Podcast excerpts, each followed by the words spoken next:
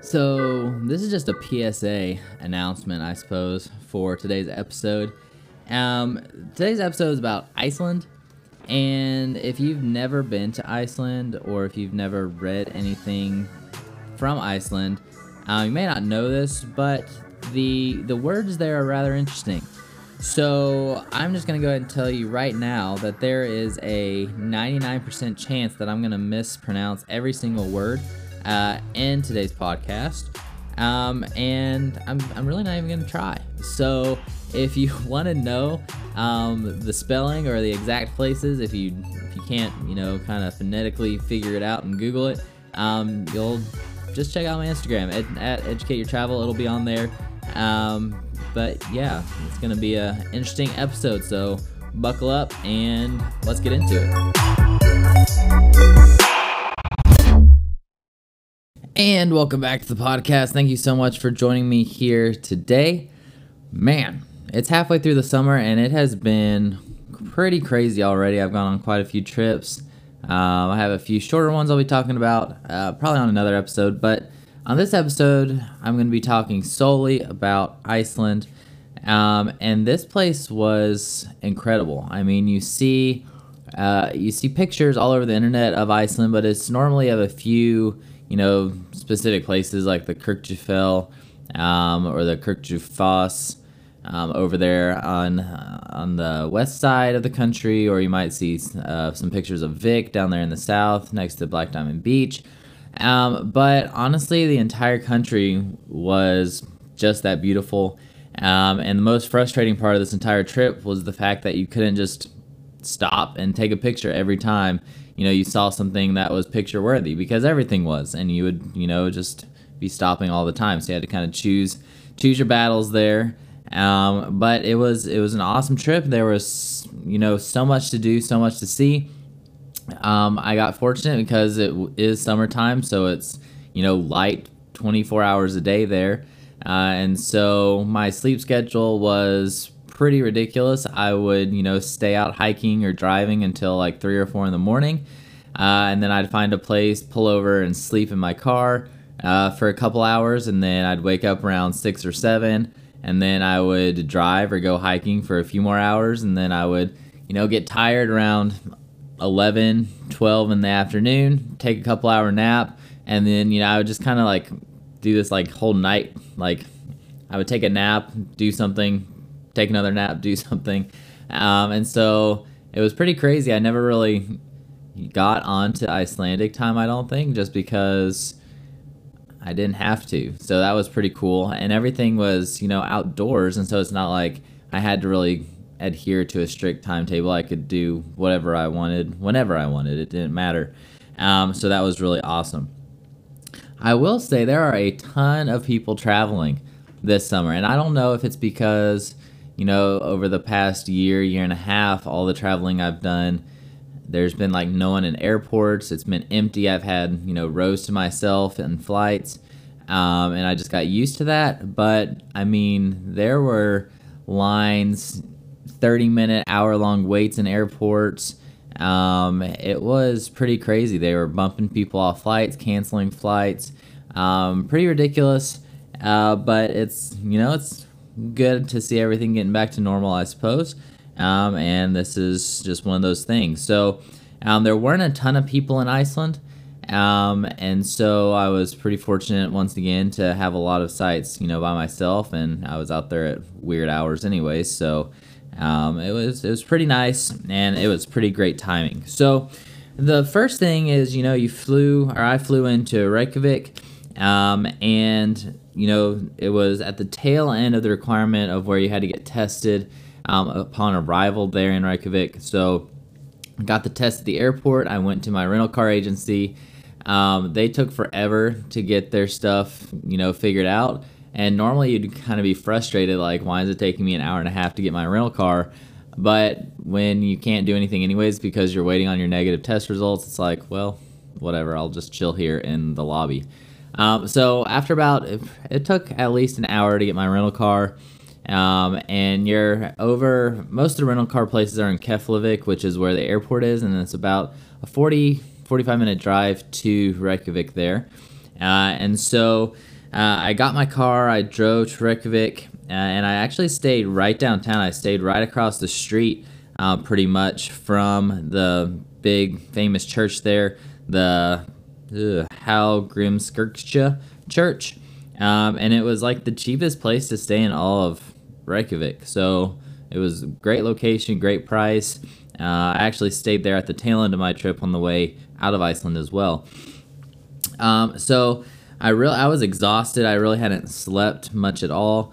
Um, and when I landed, it was like four in the morning back in the states. So um, I got to my hotel, checked in, um, and uh, I paid a little extra to check in early. And got in there, laid down on my bed, and passed out for about three or four hours. And when I woke up, I had a text notification saying that I had you know a negative test result from my COVID test there at the airport and I was ready to rock and roll. So I immediately got up, went over to the Hallgrímskirkja church, um, and kind of walked around inside. There were quite a few people in there. Um, there was a guy like playing the organ, which was pretty cool. Uh, and then you can actually pay, I think it was about $8 or something like that, and you can go up to the very top of the church, um, up in the steeple.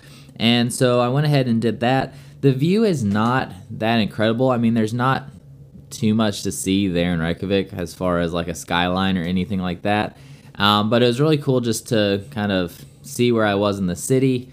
Um, and it allowed me to pick out a few different things around the city that was close to me that I wanted to walk to.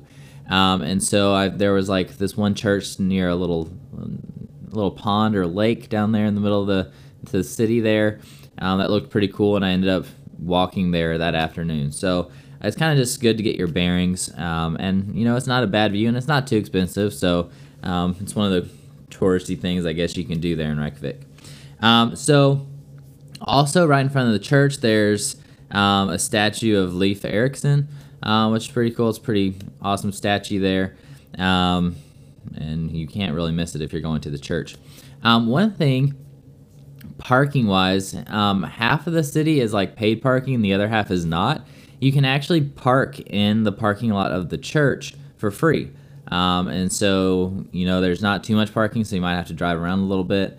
Um, but I was able to park there um, for all three nights, I guess. I stayed in Iceland, uh, in Reykjavik, uh, and I didn't have to pay for parking. Otherwise, if you like park on the street um, or something, then you might have to pay. But that's a good place to park um, for free. Um, so there's also the Sun Voyager statue, um, which is along the coast. It's probably about a mm, 15 minute walk from the church. Uh, it's nothing, you know, crazy, but it's a pretty cool scenic area in and of itself, so you might as well check it out while you're there. Now, the top thing, especially right now, um, is the Fagradalsfjall volcano that is currently erupting. Um, it started back in March, and I was actually kind of worried that I might not even get to see it. Um, but fortunately, it was still, you know, erupting and, you know, lava was still going everywhere. So that was pretty awesome. Um, I went several times, I guess twice. Uh, I went that first night, um, and the lava field was still growing. You could still see um, the lava, you know, flowing at the edges of the field there. Um, I kind of missed like peak times because the day before I had gotten there, I met some people and talked to them, and they said basically the lava field had doubled almost in 24 hours, and there was like just a torrent of lava flowing through the through the field there um, the night before. So it was quieting down when I got there, and then it kind of picked back up after I left. Um, but I was still able to get some cool shots of lava, and I'd never really been around it before, um, so it was pretty sweet. Um, there's two different hikes, I guess, that you can kind of do. Um, the first one, I think they have names. I think it's like Trek A and Trek B. I'm, I do not know which one is which. Um, but one, if you are coming from the parking lot, it's about a 10 15 minute walk to the actual lava field. And mind you, this thing is continuing continuing to grow. Um, like a couple days before I got there, it had covered an entire path that allowed you to walk all the way up to the actual cones. Um, so this might not even be an option by the time you're hearing it. Um, but it's about a 15 minute walk to the lava field, and then if you go to the basically if you stare straight ahead, there's this pretty large mountain in front of you or large hill. Um, and so you kind of walk to the right of the lava field. Um, and it, it, probably took me about an hour um, to do the hike. And you can hike up to some um, like antennas, um, some like radio antennas up there. And that gives you, uh, you can kind of see the cones from there. Um, it's not a great view, but you can see the cones. I think you could walk farther, but I was pretty exhausted because that was still like the first day I'd gotten there and it was like midnight. Um, so it had been a really long day. It's a really, it's honestly a super steep hike. Uh, but there was like, you know, 80 year old grandmas doing the hike too. So they kind of either motivate you or just make you feel terrible about yourself. Um, so that's one of the hikes. The other hike is to walk on the left side of the lava field, or there's actually a trail on your way to the lava field that cuts off to the left that you can take as well. Um, this one allows you to get a lot closer to the cones. Um, I would say I was probably a couple hundred yards from the cones at this spot. Um, you do have to be a little bit more careful on this one because it is, you know, it's like there's a drop off to the edge that goes down to the lava field. Um, so you kind of just have to be worried about that. Uh, and then also, you are like right on top of the lava field, and so you can get like the fumes and stuff from um, the lava and the natural gas, I suppose. Um, so you can get a little lightheaded up on that side. So just be careful. Step, you know, step back when the wind starts blowing the wrong direction. Um, but that's definitely the better views um, out of the two. Uh, the last day I was there, I actually hiked up to this um, this point uh, and you could actually just see the cones and you could see the lava, just like a river of lava coming out, which is pretty crazy. Um, there, it was supposed to rain like the next two days, and a huge, thick, you know, fog, uh, fog rolled in, uh, and so I was standing up there, and there was probably like 15 or 20 of us up there on this ridge watching um, the lava, and eventually, like people start leaving, and I'm like, I'm gonna get a couple more shots because like the fog would come in and then it would go out and you'd get like a few you know a minute or so of clear um, of a clear view. So i was like oh i'll wait a few minutes. And so eventually i realized there's like only one other person left up there and i'm like okay well i'm not going to be the last person here. So i pack up all my stuff and i start hiking out. And i remembered the route up but i was like i hiked pretty close to the edge on the way in because it was clear and i could see everything. But I can't see like, you know, three feet in front of me. So I'm going to go ahead and hike up to the ridge, the very top of the mountain here, and then just hike that all the way back. So it'll be a little bit safer. Well, all these mountains are like made from lava. And so there's like these huge boulders, and then there's like moss growing on top of them. And so there's these big spaces in between the rocks, but you don't really know where they are because they're covered in moss. And so you kind of have to like really take your time in between these steps, um, and it's kind of tedious there for a little bit. Um, so I'm walking, and I was kind of I was having flashbacks to my time at Arches National Park where I couldn't find my way off this cliff. And so I'm walking, I'm walking, and I'm like, okay, I know I'm to the point where I was before, and like I should cut over to the left. But when I walk over to the left, it's like just kind of drops down to the lava field. And I know that I came up this way, but when it's super foggy and you can't really see anything, it's a little bit more scary, I suppose, to try and go back down it because I don't want to get stuck and not be able to come back up and then there just be, you know, lava below me. So I continue to walk along the, the lava field there, or the ridge of the mountain next to the lava field, and I finally get to uh, like basically the end of this hill. And so I'm like, okay, I think I know where I am. Uh, I guess I'm just gonna go for it. And so I just start climbing down this mountain and every once in a while you'd see a footprint and you're like okay at least one other person's been here so it can't be like a total you know total disaster coming up. Um, and so i've worked my way down. I finally realize where i am on this you know trek. Um, and so i get a little bit of you know sigh a bit of relief uh, and then continue along the actual trail that was there and find my way out. Um, but it did get a little bit hairy there um, so, you know, make sure you're prepared, you know the route, um, and maybe don't stay until you can't see anymore. That would probably be the best advice um, for that little trek there. The other side is not quite as dangerous, um, and this side probably wasn't too dangerous uh, either, but just be uh, cautious there. Okay, so that was about all I did in Reykjavik. I did do quite a bit of just walking around. There's an artsy little district down there next to the church. Um, and there's just like a there's a ton of different little shops, souvenir shops, you know, artsy shops. Um, so I would just you know wander around. There's a ton to do, um, and yeah. So one thing is probably one of my biggest recommendations for traveling to Iceland is one to rent a car, but then two rent something that you can sleep in, um, especially during the summer. If I would have booked, you know, accommodations along the way, I would have really restricted what I did um, and you know just my travel time.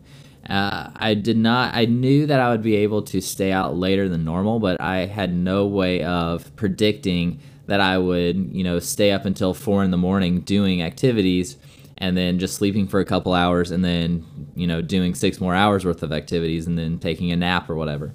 Uh, and so I wouldn't have been able to do that if I had rented accommodation. So this really freed up my schedule. Um, and I actually got back into Reykjavik like a day early simply because I didn't sleep very much at all on this trip. Uh, so whether it's a camper, whether it's uh, I got a, a duster, it's called a duster, um, and you could lay down the back seats, and I could you know lay flat, horizontal or vertically, vertically horizontal. I could lay horizontally. I could lay flat like diagonally um, in the back of the car, and it was pretty comfy. Um, so what I did do was I obviously couldn't take like blankets. I guess I could have taken a sleeping bag or something like that. But one thing I read online was go to a thrift store and buy your like sleeping materials there. So that's what I did. I found this thrift store um, and I bought like two pretty warm blankets for eight eight dollars, uh, which is pretty cheap. Uh, and I drew the line at pillows. I've done a lot of weird, maybe gross things on these trips. Um, but I was not going to buy a thrift store pillow. Uh, I just used like some clothes and my backpack instead. So there it is. There's there's my hard line of things I won't do while traveling, and that's buying a thrift store pillow um, when I'm sleeping in the back of my car. Um, but I did buy a blanket. I didn't get any rashes or weird diseases. I don't think yet uh, from them. So um, there you go. That saved me a lot of money, and I didn't have to pack all that gear. And then I just redonated them um, before I left uh, Reykjavik. So I spent, like I said, one pretty much full day there in Reykjavik. Uh, and then the next day, I set off to do the Ring Road. Now, the Ring Road is Highway 1, and it totally is the circumference of Iceland. It goes around the entire country. Um, that's a pretty popular route to travel. Um, you probably more popular than that is the Golden Circle, just because it's you know you can do it in a day from Reykjavik. Um, and so I went ahead, I threw the Golden Circle into the Ring Road um, and set off. Now there are a bunch of roads that are called F roads that go into the center of Iceland. For those, you need 4x4s, which I had a 4x4 vehicle um, and I did drive through a couple of them, but a lot of them you're like driving through rivers and things like that. And I was not up for that. And at the time of planning the trip, I didn't even know if I'd have time to do it. So I didn't really plan anything. Now, I will say this. I don't know about you, but whenever I leave for a trip, there's always in the back of my head, what did I forget? And there's always something, whether it's like, oh, I forgot, you know, all of my socks and underwear, or I forgot like my charger. You know, it, there's always something. Sometimes it's better, sometimes it's worse uh, than other times.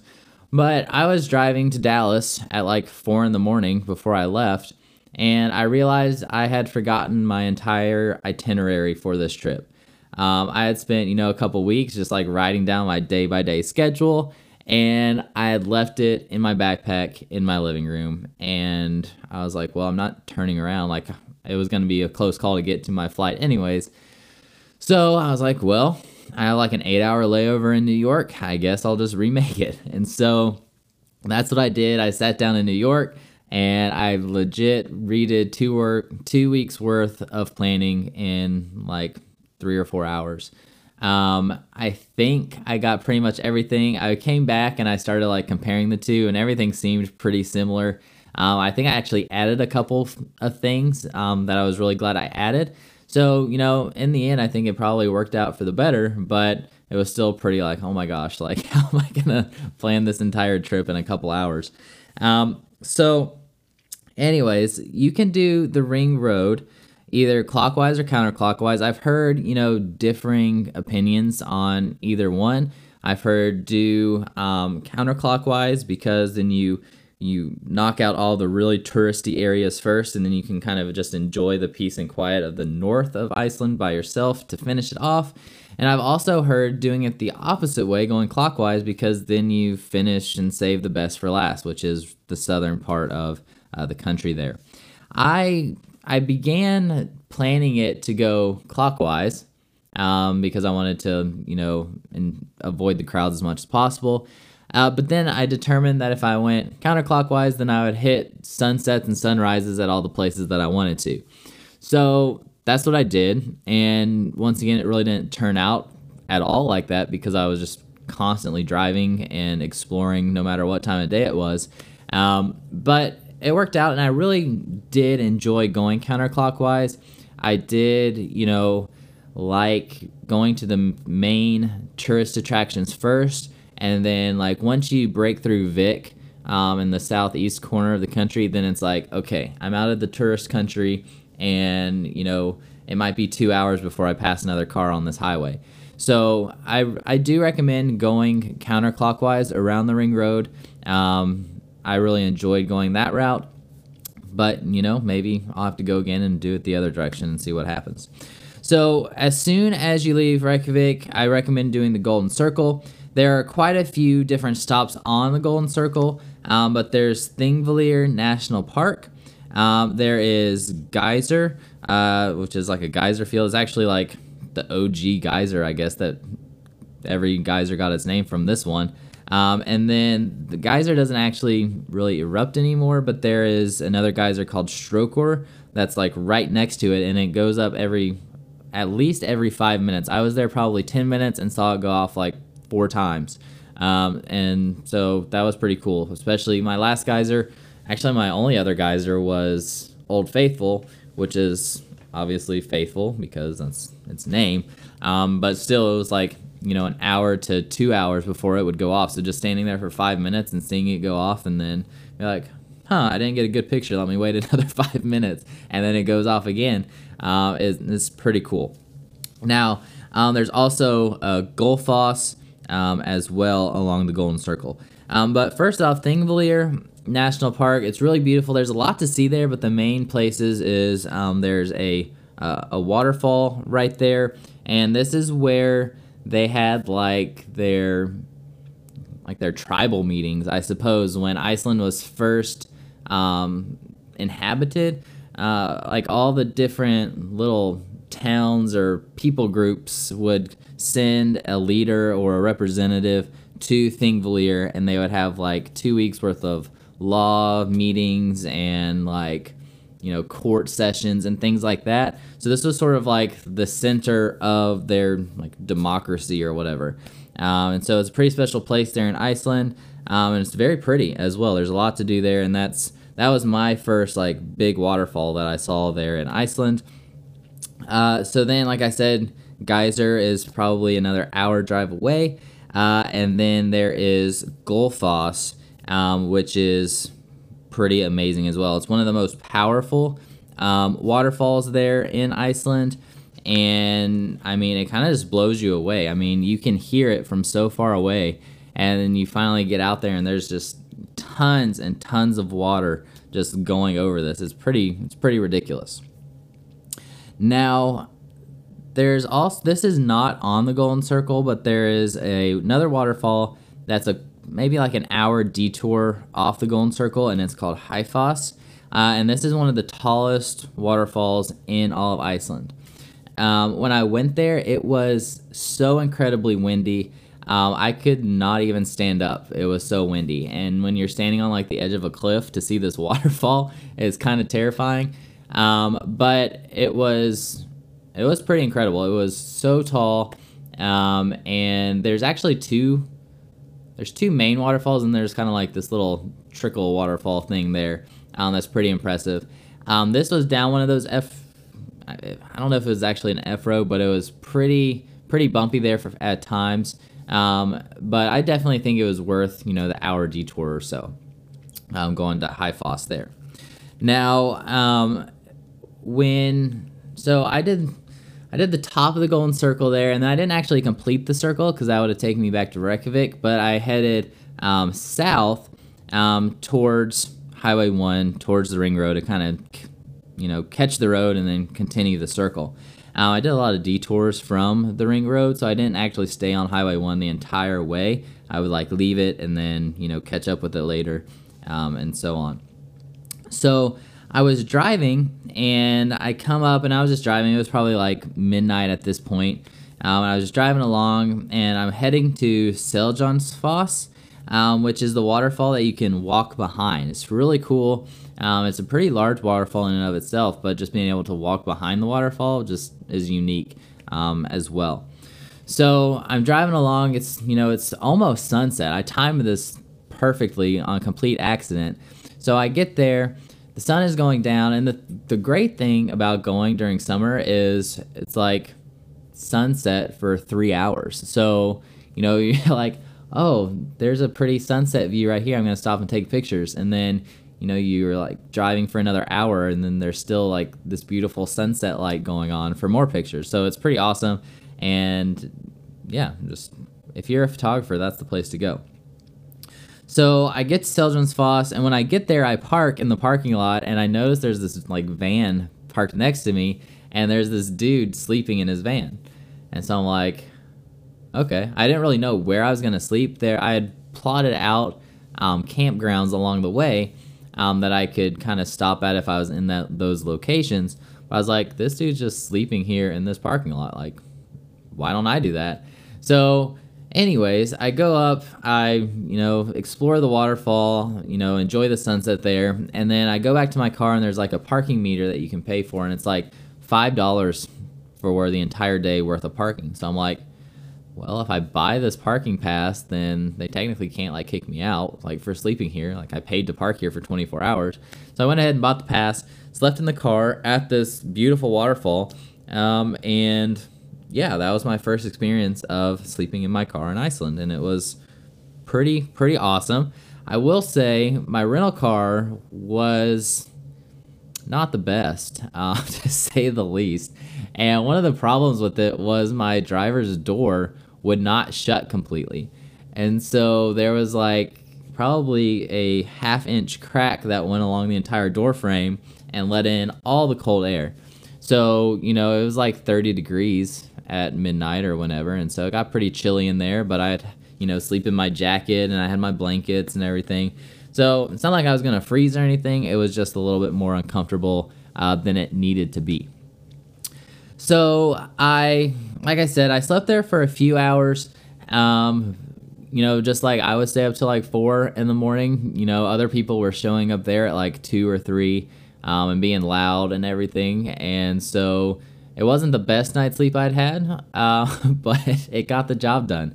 Uh, so after that, um, I got up and I headed to Seljalandsfoss, um, which is another, you know, amazing waterfall. This is one of the most impressive waterfalls that I saw um, on this on this trip and you can actually there's a staircase that climbs up the side of the waterfall there and you can climb to the very top. And i actually didn't know this at the time but there's a trail that you can continue walking um, that goes basically up this river that feeds Seljalandsfoss. Uh, and along this trail there's like tons of waterfalls. It's actually called the trail of waterfalls. I think there's like 30 waterfalls on this trail uh, I think it was like five miles long. So basically, I got up to the top, and there's this other family up there with me, and then they just started along this trail, and I'm like, oh, that'd be pretty. I'm gonna go ahead and walk a little ways as well. Like I just figured it might be like a mile long or something. So I'm hiking, and it's been about an hour. I didn't bring any water. I'm wearing just like tennis shoes because I was not prepared to do a hike. I thought I was just gonna climb up to the top of the waterfall. I've been climbing for like an hour at this point, and I'm like, there's no end in sight. Like this family is probably half a mile ahead of me. I can see them, And then there was this other lady who started like before I had even gone up to the top of the waterfall, and I could see her way off in the distance still walking.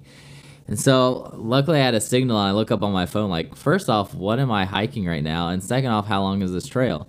So I think the trail was like five miles long or something, and I'm pretty sure I'd done like three of it at least at this point. And so I'm like, okay, I'm I'm turning around. Like I don't have any water, and I would like drink along the way in the streams and stuff. But I was like, I'm pretty tired. It was it was just not I was not up to hike five miles at that point in the day. So I turn around, I walk back, um, it was a beautiful hike the entire way. So, I mean, if you're prepared to hike the five miles, definitely go for it. It's well worth uh, the hike. There's sheep everywhere, waterfalls. I think the trail actually even goes like farther than that.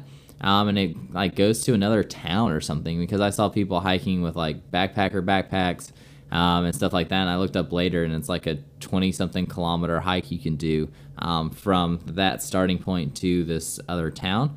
Um, so yeah, make sure you do at least a little bit of that hike. The first waterfall after Seljenfoss is probably the worst one of the entire trek. So if you get there and you're like, wow, this was stupid, like don't stop there. go ahead and at least go to the second waterfall after that one, um, and then continue if you feel like it or not. Um, so after that, I went to Reynis Fjarja, Reynis Fjara Beach. Um, this is the black sand beach that has like the pillar, the basalt column pillar wall, um, and there's like this basalt column cave. It's really awesome. Um, unfortunately, there were so many people there. This beach is like right outside of Vik, which is probably one of the most touristy places in Iceland, um, maybe besides like Reykjavik. Uh, and so there were a ton of people on this beach. I tried to get a couple pictures and it just was not happening. Like I stood at one place that I wanted to take a picture, and you know I'm I'm pretty polite when I'm out there. You know, uh, I'm standing there and I had a film camera with me, so I was taking film, so I couldn't just snap a bunch of pictures. I had to you know be careful with what I shot. So there's obviously, you know, like these two or three girls up there on these basalt columns, like doing photo shoots or whatever. And so I'm just, okay, I'll, I'll stand here and wait a couple minutes. So I wait about five minutes and then they like move to a different column. And then they're like, it's like, how many pictures can you take up there? And so after about 15 minutes, I'm, I'm, I'm literally still standing there waiting to take my picture. Like I've scouted out where I'm standing. Like I'm ready. As soon as they move, I'm going to just snap a picture and leave. So they get down. I'm like, sweet. And as literally as soon as they get out of the frame, like this other person like runs up there. I'm like, are you serious? Like, there's literally a line here of people waiting to take this picture, and you're just gonna like cut everybody. So I'm like, can this person wait? And the girl who was taking her picture was like, oh, she's already on the column. I'm sorry. And I'm like, wow, okay. So yeah, so they took their pictures and then they got off and yeah, it was it was pretty annoying. There were way too many people there. I took my picture finally and left. And yeah, if you like crowds, I guess you you should go there. Um, also, right outside, probably like five minutes from Reynisfjara Beach, um, is Solheimasandur wreck, the plane wreck that's on the beach there. Um, this was at the very beginning of my ring road trip, and I was already behind because I had spent so much time the day before doing the Golden Circle. So I was like, okay, I have to skip some stuff. I was already like, you know, purging my schedule of things to do. Um, so I skipped this because I read that it's like, you know, there's a ton of people um, at the plane wreck, which if there's half as many as there were at this beach, I believe it. So you can't even get really good pictures. Um, and it's like, you know, a 45 minute hike through just sand with nothing around really worthwhile to see. So I went ahead and skipped it. I might go back, like if I go back, I might stop um, to check it out. Uh, but at the time, it was not a high priority, and I don't really regret not going to that beach. Uh, but it is in between um, Foss and Reynisfjara Beach. So if you do want to look at that, um, it's there, and I guess you should spend maybe two two and a half hours um, at that stop. There's a pretty easy to spot parking lot right there that you you stop at and just do the do the little hike there. Um, so you know, as soon as you leave the beach there, um, you hit Vik, uh, and there's Vik i Myrdal. Um, I think they're the same thing. Uh, I think Vik just means like town or something in Icelandic, and so Vik i Myrdal is the actual town. There's a pretty famous church there. It has beautiful views overlooking the ocean, um, and there's always like these beautiful purple, almost bluebonnet looking flowers just all over the church grounds. Um, it was actually like Icelandic Independence Day when I was there, and for some reason, like all the churches were full that day. So I don't know if they just have like services, like that's a special day where they have like church services or something. Um, but there was like a ton of cars in the parking lot, and the parking lot just like encapsulates the church. So I couldn't really get too many good pictures of the church there, but um, it's just sitting up right on the hill, and you you can see it from uh, the ring road. So it's you know it's worth a detour to go up there and just take a look at the view. Um, it is it's, it is a pretty a pretty church and a pretty view um, from that hill. Um, so from there, I went ahead and I drove to Black Diamond Beach. Black Diamond Beach is awesome, uh, but before you actually get there, you go past several stops for the Joel Jökulsárlón Glacier Lagoon. Uh, and so you can pull off at a few different places, walk over like this little tiny hill, and then there's just this huge lagoon that's full of glaciers. Um, and it's pretty awesome. I've never really seen glaciers like that before. Uh, and so it's kind of took took me aback. I mean, the glaciers were like this light blue color, um, and it was just super beautiful. Um, so make sure you stop at the Glacier Lagoon. Uh, I, you know, like I said, there's multiple stops. I don't think one is necessarily better than the other. Um, so just you know pull over at one, and I probably spent like 30 minutes there. I didn't really hike that much. I you know walked a little ways up and down um, the lagoon there. But the Glacier Lagoon, Lagoon feeds Black Diamond Beach, so all the glaciers from there's a glacier that you'll pass, like you'll see it creeping through the mountain ranges. is pretty crazy. And then those glaciers feed the Glacier Lagoon, and then the Glacier Lagoon goes out into um, the ocean, and then um, as the tide comes in or out, it pushes um, these glaciers back onto the Black Diamond or black back onto the Black Beach there, and then there's like all these you know clear, beautiful pieces of ice just laid about on this black beach. Uh, and they do look like little diamonds just everywhere on the beach. It's pretty cool. I know sometimes you go, there's like nothing there, like on the beach, and so just wait until the tide comes in uh, and that'll push these sometimes big, huge glaciers onto the beach. Sometimes they're smaller. Um, it's a pretty awesome place. I probably spent an hour there just walking up and down the beach. Um, there were quite a few people there, but it wasn't like too crowded or packed. It was really cool, and that was one of my favorite spots actually um, to visit. Uh, near Black Diamond Beach, kind of is Stokksnes Beach, um, and this is there's actually a viewpoint to overlook the beach and i forgot about this until i actually came back that was you know one of the things on my original itinerary that got lost while i redid the entire other itinerary um, but there's a place where you can actually get above the beach and it's just a beautiful expansive view of the beach i actually drove out to the beach which i'm glad i did because it was absolutely fantastic um, there is a horse ranch there, and Icelandic horses are phenomenal. They have like these huge long manes, huge like wishy tails. Um, they're really beautiful. And so I went by this horse ranch on the way to the beach, and they were there was um, I guess there were there was just one. There was a pony, uh, and then a couple larger horses there, and they were just like they would come up to you and they were just so so pretty, uh, and it was just uh, it was it was just so photogenic. These horses, and then there are these mountains in the background. Uh, it's really cool. Uh, and then if you continue on to the beach, there's like these mounds of sand um, with like grass growing out of them. I don't know. They're really weird. It's not like it's a really sandy beach, but there's just these random mounds all over the beach, which just gives it a unique look that I've never really seen before. Um, and so it's literally, you know, maybe a 10 minute detour off the ring road. And so I highly recommend um, stopping there at Stokksnes Beach. Now, one thing that's absolutely crazy about Iceland is there are these huge tunnels that go through legit mountains. And I'm not talking about like one of those tunnels that you drive through where it's like, oh, I'm going to hold my breath and see if I can, you know, hold it until I leave the tunnel. I tried that. I tried that on the first tunnel and I about died probably a quarter of the way through. These tunnels are miles long and you'll be driving through these for like five minutes straight with it's crazy. Like I've never seen anything like it before. So there's one of the longer ones is right after Stokksnes Beach. You drive up this little hill and then you just go straight through a mountain to the other side. It's pretty crazy, um, and it's pretty impressive actually. Some of them are one lane, um, which is pretty terrifying. And then there's just like these little cutouts in the wall that if you see headlights, you're supposed to like turn into and let them pass and then go to the next one. Um, so that was pretty sketchy. Uh, but yeah, those those tunnels are very impressive. Uh, and if you do the ring road, you'll probably see. I think I went through maybe three or four of them uh, along the entire road. So pretty cool. So around this time of night, it was like I don't know, probably midnight, one, two in the morning. I don't know.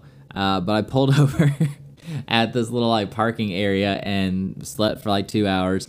Uh, and then I got up and I drove to Seyðisfjörður. Now this is a little town that was actually pretty far off uh, the ring road, but I'd seen some awesome photos of it and I wanted to check it out. Um, one of the main things about this town is there's this like light blue church that sits at the end of this main road, and there's like this rainbow walkway that goes to it. Um, and so it's just really colorful, um, and it's just like a quaint little town. So I pull up there, and it's like four in the morning. And it feels like it's like nine or ten o'clock just because of how bright it is out. And so I'm like walking around the town taking pictures, and I realize it's literally 4:30 in the morning, and I'm like, you know, if someone looked outside and just saw me walking around strolling the town, they'd probably think I was crazy. Um, but you know, it's it's Iceland. You know, while you're there, you might as well take advantage of it. So. Um, this was actually a pretty interesting place to get to because there wasn't a tunnel to get there. You actually had to drive over top of this huge mountain to get there. Um, and so it was really cool because obviously it's summertime. So everything is green, there's flowers blooming everywhere. And so you start driving up this mountain, and about halfway up, you know, you hit clouds and you can't see anything because the clouds are th- so thick. And so you're driving through clouds for a few minutes, and then all of a sudden you get above the clouds, and there's just snow everywhere. Like it's a winter wonderland up there on the top of this mountain in July, and you're like, what in the world? And so then you drive. There's like a foot of snow on each side of the road, and you're just driving through this.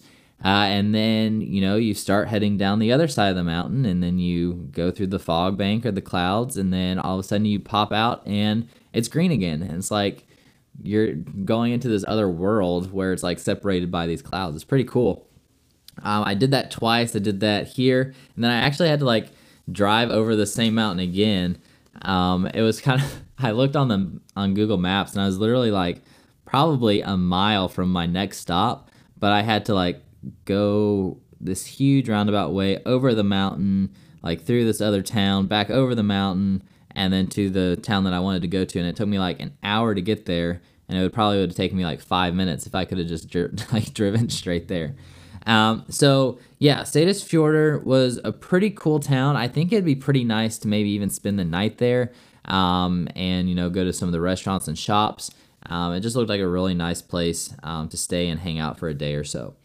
Um, so after that, I left, and the next little town I just mentioned was called Borgarfjörður Eystri. And this place is one of the better known puffin nesting areas uh, in Iceland. There's a few. Um, there are the islands down south that you can take a ferry to. Um, there's this place, and then if you're in the West Fjords, um, you can see puffins there as well. But this place um, was one of the one of the top places to see puffins, um, and I was like, why not? I mean, it added like an extra hour and a half um, to the trip, but it was totally worth it. And this place was really cool you actually get to the town and then you continue driving maybe an extra 15 20 minutes uh, and it takes you to like this boat harbor and you can park up on the hill and then you can you know hike out into this little bitty island. There's like a they've connected um, the mainland to this little island because they created a harbor out of the deal. Um, but you walk out there and there's like boardwalks going around through the nesting area so you can get like really close to all their nests and all the puffins but you're like not disrupting them and it's safe for everybody involved because you're not like tripping over rocks and stuff. It's it's a really great place um, to go and i'm really glad i went there. Uh, the puffins were super cool um, and very photogenic. They were just like you know they'd stare at you and you know they were they're all pretty group like goofy how they fly and what they do. So if you have a few extra hours, I definitely recommend going there. Um, definitely one of my favorite things that I did uh, while in Iceland. So from there, uh, I actually I took a nap in the parking lot um, of the puffin nesting grounds, and then I headed off to Stuðlagil Canyon. Um, and this is a canyon. Uh, there's there were two main canyons that I wanted to see. I skipped the first one because um, when I was replanning my trip, the second itinerary, I'd like put it out of order, and so I went to go see how far away I was from it, and it was like, oh, you passed that three hours ago, and I was like, well, that sucks, but I'm not gonna backtrack to go see it. Um, so uh, Stuðlagil Canyon was really cool. It has all the basalt columns, um, and there's actually two places to see this canyon. The first one is the first one that you're gonna pass, um, but it's not where Google Maps took took me, and so I drove past it and I went to like this viewing platform that takes you to where you actually want to go and see, but you want to see it from the other side. Um, so it's where all the columns are um, so it's, it's a pretty nice viewpoint, but if you actually want to get down into the canyon and get really good views of it, you actually have to do this hike.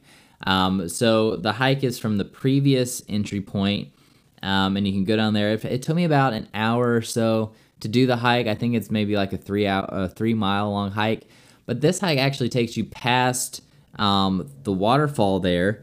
Um, that's actually in the canyon, and there's basalt columns behind the waterfall, which is really beautiful.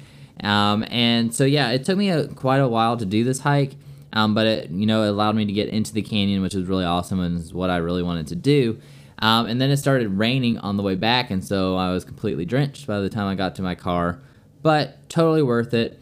Um, you can't you can see the waterfall from the road, but it's like this little tiny speck. So I definitely recommend doing the hike if you have the time and if you're up for you know uh, a few mile hike.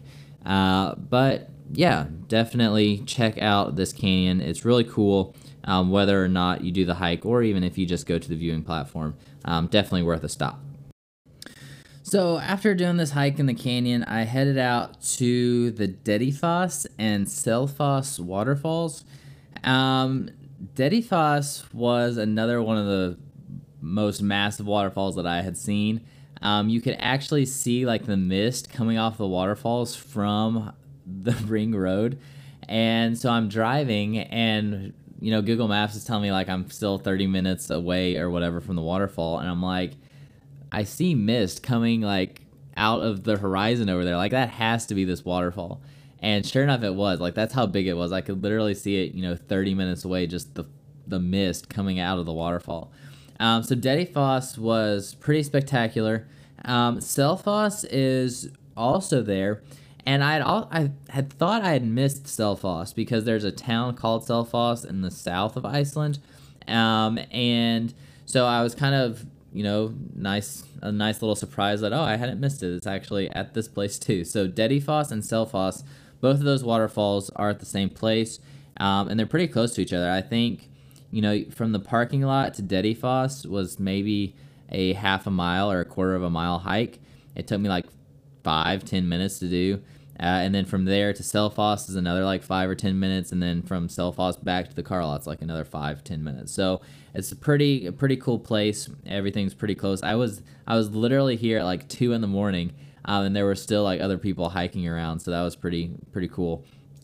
Um, but Dettifoss was totally massive. Selfoss was not as large. Um, it was still very impressive, but what I liked most about Selfoss um, was the actual river part um, from Selfoss to Dettifoss, because it's all the same river, uh, was such like a, a, a teal blue like just like a frosty blue color. I don't know how to really describe it. Um, it it made me think of like what the Blue Lagoon looks like. Um, and then there was black sand down there along the edge of the river, um, and it was just so beautiful. Um, that was one of my favorite places of that entire site was the river in between the two actual waterfalls. Um, so definitely get close to the edge and peek over um, to check that out. It's really pretty. Um, so after that, I headed to Husavik. Now, Husavik is not on the ring road. It's actually, at this point, I'm way up north in Iceland. Um, but I wanted to really explore the northern part of the country. Um, and this was a really quaint, cute looking town that I saw. And so I wanted to check it out. Uh, I got there, you know, I was there at like three, four in the morning. So literally nothing was open. But if you're there during the day, or if you you know stay a couple days there, this is like the whaling capital of Iceland, um, and so there's the whale museum, which looked really cool. They have one of the few, I think there's only like three or four um, blue whale skeletons in the world in museums, and they have one there. Um, so they have like a few different like skeletons of whales, um, and then just like facts and information about all the different types of whales. Um, they had like placards set up around uh, around the bay there, which I've walked around and read and stuff. Um, but I definitely would have gone to this museum if it was open while I was there. So definitely check that out. Um, and then also go on a whale sightseeing tour if you if you've never done that. Um, I think this this would be the place to do it. Uh, I've never seen like I've gone out and I've seen like humpback whales I think before, um, but here it was like literally every type of whale you could think of, you know, was like possible of seeing. Like you could see blue whales, humpback whales, sperm whales, orcas, like literally anything you could think of, you could see, you would have the chance of seeing on these whale tours. So definitely, if that's something you're interested in, that's the place to do it. So check it out. Um, I I didn't spend too long there just because you know there wasn't a lot to do because of the time. Um, I did walk around a little bit, um, and it was it was a nice town. I'm glad I went there mainly for the drive. The driving up there in the North of Iceland was super beautiful, um, and definitely recommend just for the drives. So after that, I went to Godafoss, which is another huge waterfall there, um, and it's this one was really cool because it's like literally two minutes from the parking lot. You can just go and there's there's this huge waterfall. Um, and it was like four in the morning, so I went ahead and there was a couple other cars parked there for the night, so I went ahead and called it a day, um, and went ahead and took a quick nap. Uh, I think I probably slept for maybe three hours or so until other people started to show up to the park, uh, and then I woke up and then I headed out to Siglu uh, Siglu Fjordur. Um, this is another town in North Iceland. Um, and it's on what's called Route or Road 76, which is apparently one of the prettiest drives that you can do in Iceland. Um, and I would agree, it was really beautiful. It all of these like fjords are like just these little fingers that go out into the ocean, and so you'd constantly just be driving along the coast. You drive up one and you drive back down, drive up one, drive back down. It's like just going up and down your fingers while you're driving. Um, so you know you're always you always have these great views. Um, there were just a ton of flowers blooming, and it was, you know, just a great time to be driving up there. So I determined because all these towns I'd gone to, it had been like way late at night or way early in the morning. So I was like, okay, that's one of the reasons I stayed the night in Godafoss because like I want to experience one of these towns. So Sig Siglufjordur was the town that I was like, okay, I'm gonna get there when things are open and kind of just explore the town and walk around. So I did, um, and it was really cool. They have um, it's called the Herring Museum there because they're like the herring capital of the world. They would you know can't like catch and can a bunch of fish and stuff and send it out like all over the world um, in the early 1900s. So that was pretty cool. Um, and there's like this really fancy chocolate shop that I went to. Uh, I think I paid like four dollars for one piece of chocolate, and I don't think I would do it again, but it was delicious. So you know. And then one thing I forgot to mention in Reykjavik is that I went to the grocery store and bought peanut butter, Nutella, bread, bananas, chips, uh, and a pack of cookies. That cost me like thirty dollars, um, and that's that was what I was going to be eating because I knew that food in Iceland was pretty expensive. Um, and you could expect to pay, you know, twenty dollars for any meal that you bought, whether it was like a hamburger, fish and chips. You know, it was going to be twenty dollars. And so I was like, okay, I'm going to go ahead and just buy peanut butter and stuff. So I've been eating peanut butter for like this was day six, I think. So like for six days, I've just been eating peanut butter and Nutella and banana sandwiches, which were pretty good. Um, but by the sixth day, I was ready to eat something else. So um, I went to this nice restaurant, and um, first off, their daily specials was they had like lamb as their daily special, and there's sheep everywhere in Iceland. So I was like, okay, I'm gonna have to eat some lamb while I'm here. So I'm like, sweet, that's what I'm gonna get. So I order it, and he's like, we don't have that. And I'm like, it's your daily special. And he's like, I know we don't have it. And I was like, okay, well then I guess I'll have your fresh cod, your fresh fish of the day. So I had some awesome cod. Uh, I had to get some seafood while I was there too, obviously. Um, and it was it was awesome. I don't know if it's because I've just been eating peanut butter for five days straight, or if it was actually that good. Um, but definitely recommend getting some fresh seafood or fish while you are up there in Iceland. So I spent a few hours there in that little town, and then I headed off to Hvitserkur, um, which is this like basalt rock formation that sits right off the coast. It's supposed to look like a rhinoceros, which it kind of does, but it was literally like two hours of detour to get to this place, like an hour there and an hour back to the ring road, and it was not impressive. So that it was literally the least impressive thing that I did on this entire trip. Um, so like the drive there was nothing special. The site was nothing special. Like I literally got there. It was like a five minute walk from the parking lot. I sat there for maybe a minute looking at it, like, is this it? And then I walked back. so if you are strapped on time, definitely bypass this. Even if you're not strapped on time, unless you're just like in love with rhinos and like that's your goal in life is to see every rhino rock formation in the world there are a lot of other things that you could do in Iceland that would be far better to do. So that's just my my two cents on Hvitserkur, uh, the rhino basalt formation up there in northern Iceland. Uh, so after that, I drove to the Snæfellsnes Peninsula, and let me tell you, this this was where I was just like super impressed. Like I knew that this peninsula would be cool, but it totally blew me away. Like everywhere on this peninsula was just absolutely beautiful, and I could have spent um, more time here for sure. Also, before I get into this peninsula, between Hvitserkur um, and Snæfellsnes, there are the West Fjords. Um, the West Fjords are really only accessible during the summertime, um, and for most of the driving up there, you need a 4x4. Um, this was this is like sort of the wild west of Iceland up there, and there are a lot of beautiful things to see. Um, I probably could have snuck the West Fjords in because of just how ahead of schedule I was at this point, but I decided against it. Um, if I went back, I would probably tack on the West Fjords just because it looks so cool. Um, but yeah, if you go up during the summer, definitely check it out. If you go up during the winter, it's just way too cold and icy and snowy. Um, you can't really get into the West Fjords, but that's in between these two places. So the Snæfellsnes Peninsula is mainly known for Kirkjufell and Kirkjufellsfoss. Um, and this is that little like cone. It looks like a cone from all the pictures with the waterfalls in front of it, but it's actually like it's pretty flat mountain. But then you're just like looking at it from the side, so it looks like a cone, which is pretty interesting. Um, I saw it as I was driving to it. I'm like, wow, that's a really pretty mountain. I stopped to take some pictures of it, and then I kept driving and I got closer and closer. And I was like, huh, that's Kirkjufell. like I never, I didn't even think that that was the same mountain because I'd never seen it from the side angle.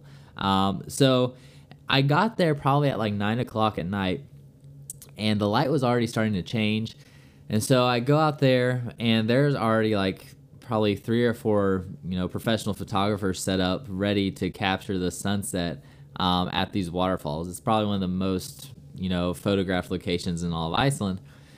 So I'm like, I just kind of walk around. I'm looking for a good spot to set up because I was gonna I was gonna spend the night here, and so I was like, "There's, I'm just gonna, you know, walk around. I want to catch a great sunset here. Like this is probably the sunset spot." So I'm, I walk around, I explore a little bit. It's really pretty, um, and so I probably you know stand out there until probably one or two in the morning, um, because you know it's weird because you know the sunset's at like midnight, and so you watch the sunset, and then it always gets prettier after the sunset. So then you're waiting, and it's like twelve thirty, and it gets better, and then it's one o'clock, and it's better, and then finally around two o'clock, you're like okay, it's not going to get better. And so you pack up your stuff and you go to your car. so I go to the car and I turn on the heater because it's like, it's below freezing for sure. And so I'm like, I warm up. I, I think I ate a sandwich and then I went to bed. So I wake up around, you know, 4, 4.30, something like that. This is like an hour or two later, if that. And I wake up and the sun's starting to come up and it's a beautiful sunrise. So it was a beautiful sunset, beautiful sunrise. I'm still there. So I'm like, well, I guess I'll get up and I'll go, you know, take some more pictures. So I get up, I go out there. There's this guy sitting out there and he's he's literally been there like probably for 12 hours like he's like yeah i didn't go to bed last night i've just stayed up all night and i'm like well that's that's dedication to the game right there and he's like yeah i mean it's not like i'm gonna ever do this again so i might as well give it all i've got like well that that's that's the way to think about it i guess so i got out there took some more pictures and then i headed out um, to the Snæfellsnes National Park. Um, so first off, Kirkjufell was beautiful. The waterfalls were beautiful as well. Definitely recommend going at like sunrise, sunset. There's gonna be a ton of people there. Um, I couldn't imagine like any other time, like not sort of tail end of COVID, um, how many people would be there. But expect quite a few people. You're not going to be there by yourself, whether you get there at one in the morning or not. Um, so just keep that in mind. Um, so Snæfellsnes National Park was so cool. Um, it was just like all lava rock, and I felt like I was on a different planet. Like there was barely any greenery whatsoever. Um, it was just so weird looking. Uh, I loved it. Um, there was this one huge mountain there um, that was like ice capped, which was really awesome, and there was like a halo of cloud around it, which was really cool. Um, there was just so much so much to look at, so much to see. Everything was just so unique looking. Um, the main reason I went there was one, it's on the way. I mean, if, unless I made a U turn, I'd have to go buy it. Um, but there's the Svörtuloft Lighthouse, which is really awesome. It's like most of the lighthouses out there are painted neon orange um, to stand out, I suppose, from the black rock. Um, but it's really cool. It's like I've never seen a lighthouse like it before. It's like a square column. Um, and so it was it was really interesting. It really makes you know it's just really pretty out there with the gorgeous blue water, the black rock. Uh, so it's really cool. And then just driving around that whole national park um, was really cool in and of itself. So if you're in the peninsula, if you go to Kirkjufellsfoss, don't just make a U-turn. Just go ahead and go over to that national park as well. It's really cool. And then on the southern edge of the peninsula um, is Buddha Buddha Kirkon, Buddha Curlson, um, and this was a church. Um, it's a black church there, um, and it's one of the more famous churches on the island. Um, it's really awesome. Uh, it's just sitting out there right on you know right on the edge of the coast and it's, it's a really beautiful stop uh, so definitely if you're on the peninsula check that out there were quite a few other things to do. I actually pulled over because I was driving and I just see this huge like there's like this cave looking thing in the cliff. And I'm like, there's a parking lot. This would be pretty cool to hike up to. So I park and it does not seem that far away. Like I'm probably like, oh, I can get there in 10 minutes. I start hiking and like 45 minutes later I'm still not at this cave. And I'm like, well, I'm almost there now, so I got to keep walking. So it probably took me like 45 minutes to an hour to hike all the way up to this cave and then I get there and it's just like this little crack in the rock and there's a stream coming out of the like out of the crack. So I have to like climb like carefully on rocks through the water and I get inside this like cave and it's pretty terrifying. So I forgot to mention as before you even walk in there there's like this placard at the parking lot and it tells like this um, like Icelandic folk tale about this like troll who used to live in this cave. And so you're like, oh, that's kind of creepy. And then you go in there, and literally, as soon as I walk in, there's this dead bird that's just been like gutted and is laying on a rock in the middle of the cave. And I'm like, um, yeah. So I'm like, I'm out of here. So like it's really it's not like a cave cave. It's more like a gorge through the rock. Um, but it's so narrow that there's like barely any light coming in at all, and there's just a stream running through the entire gorge. So I did not go too deep into this, so I'm not sure if the river is like the whole way and you just have to hike through water the entire time. I think it'd be a pretty cool hike, uh, especially if you're with someone else, because I I was out of there as soon as I saw that bird. Um, so yeah, that that was pretty interesting. But there's stuff like that all over Iceland. That's like wherever you look, if you can find a parking spot, pull over and either take a picture, just enjoy the scenery, or there might just be some random hiking trail you knew nothing about. That's totally crazy. Um, so yeah, after that, um, after that church, the church was actually my last stop. Um, I drove, I continued on to Reykjavik. I think it was like maybe an hour from the peninsula. Um, and yeah, I got there around like nine in the morning. I had to go get a COVID test to fly back to the States. It was a super easy process. Got it taken care of in like maybe 30 minutes. Had my results in like six hours. Um, and yeah, I had another full day in Reykjavik, um, but it rained the entire day, and I was exhausted because know I'd been sleeping for like you know a couple hours at a time. So I literally slept for like 12 hours. Um, I went back to um, the volcano and then kind of just hung around the hotel for that last day. Um, so yeah, that was my ring road experience. Pretty crazy. Um, you know, if you are if you just have a couple days there in Reykjavik, you can definitely hit the Golden Circle. You could definitely go up to the Snæfellsnes Peninsula. If you, you know, really wanted to ball out and go for it and just, you know, stay up 24 hours, you could definitely drive all the way, you know, like to probably Vik and back um, if you just had a couple days there. Um, so there's so much to do and see in Iceland, and it's so beautiful. You will not be disappointed. Um, you know, I I've thought about it if I, when I go back because I definitely want to go back there one day. Do I want to go back in winter or in summer? And I would love to go in winter just so I could see like the northern lights. Um, but at the same time, it's like going during summer is so incredible, and there's just so much more you know opportunities for you to take advantage of. So I'm not really sure. I don't think I've decided yet. Um, but either option, I'm sure, would be beautiful. Um, just the landscape during winter would probably be incredible as well. So, uh, with that being said, that's all I've got for Iceland. Let me know uh, if I forgot anything. I'm sure I did. There were so many things that I like, you know, I wish I would have been able to add, but I just didn't have time to do. Um, so let me know what I missed, um, or if you have, if you just think something I did was terrible um, and something I didn't do was way better. Um, anyways, remember, it's up to you to make your life interesting. So get up, get out, explore the world, take that next adventure.